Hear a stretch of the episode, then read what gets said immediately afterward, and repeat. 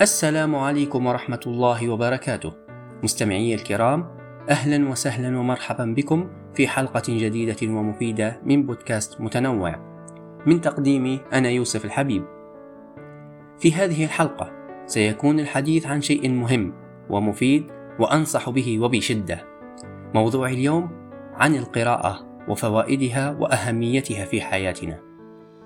فكما نعرف أصدقائي بأن القراءة هي زاد للروح والطريقة المثلى لتغذية العقل والحصول على كم كبير من المعلومات والثقافة وهي مفتاح الوصول إلى الطريقة الراقية في التفكير. فالقراءة تمثل ثقافة أجيال بأكملها ويمكن من خلالها تطوير الشعوب والمجتمعات والأفراد وزيادة تنوير عقولهم.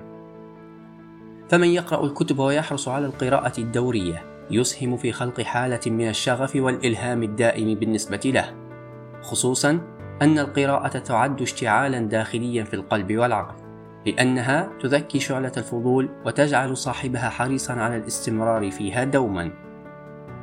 إن من أهم ما تمنحه القراءة لأصحابها أنها تعطيهم مدى واسعا من الأفكار وتساعدهم في ربط الأحداث بطريقة أفضل. كما أنها تطلعهم على ثقافات الأمم الماضية والحاضرة وتمنح الشخص القارئ عمرا إضافيا إلى عمره. فهي كما وصفها الكثيرون بأنها استقبال للمعاني في القلب والروح. فمن يقرأ كتابا جيدا وينهيه يشعر وهو في الصفحة الأخيرة منه كما لو أنه فقد صديقا عزيزا عليه. فالقراءة تعطي متعة كبيرة جدا لمن يحرصون عليها. يجب أن يكون التشجيع على القراءة من أهم أولويات الآباء والأمهات والمعلمين لأن تعليم الطلبة على حب القراءة منذ نعومة أظفارهم يساعدهم في أن يصبحوا قارئين محترفين ودائمين في المستقبل. وتزداد الألفة بينهم وبين الكتاب ولا يستطيعون بعدها الاستغناء عنه أبدا. كما يجب عمل العديد من الإجراءات التحفيزية التي تشجع الطلبة على أن يقرأوا كتبا خارجية غير الكتب المفروضة عليهم في المناهج الدراسية. سواء كان هذا ضمن إطار الحصص الدراسية أم في أيام العطل ويكون هذا بتشجيع الطلبة على ارتياد مكتبة المدرسة باستمرار.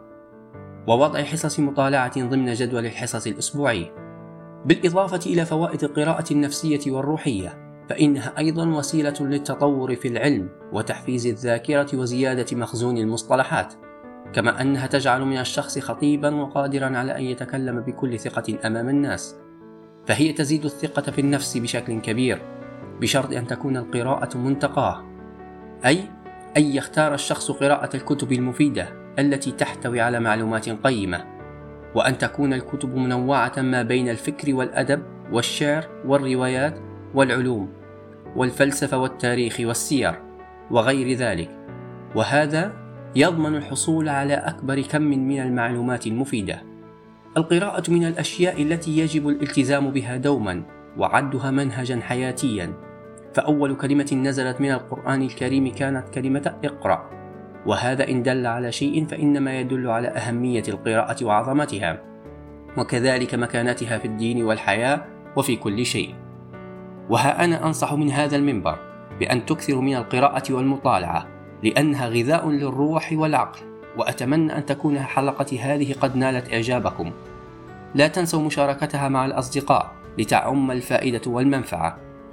أتمنى لكم أطيب الأوقات. تقبلوا تحياتي.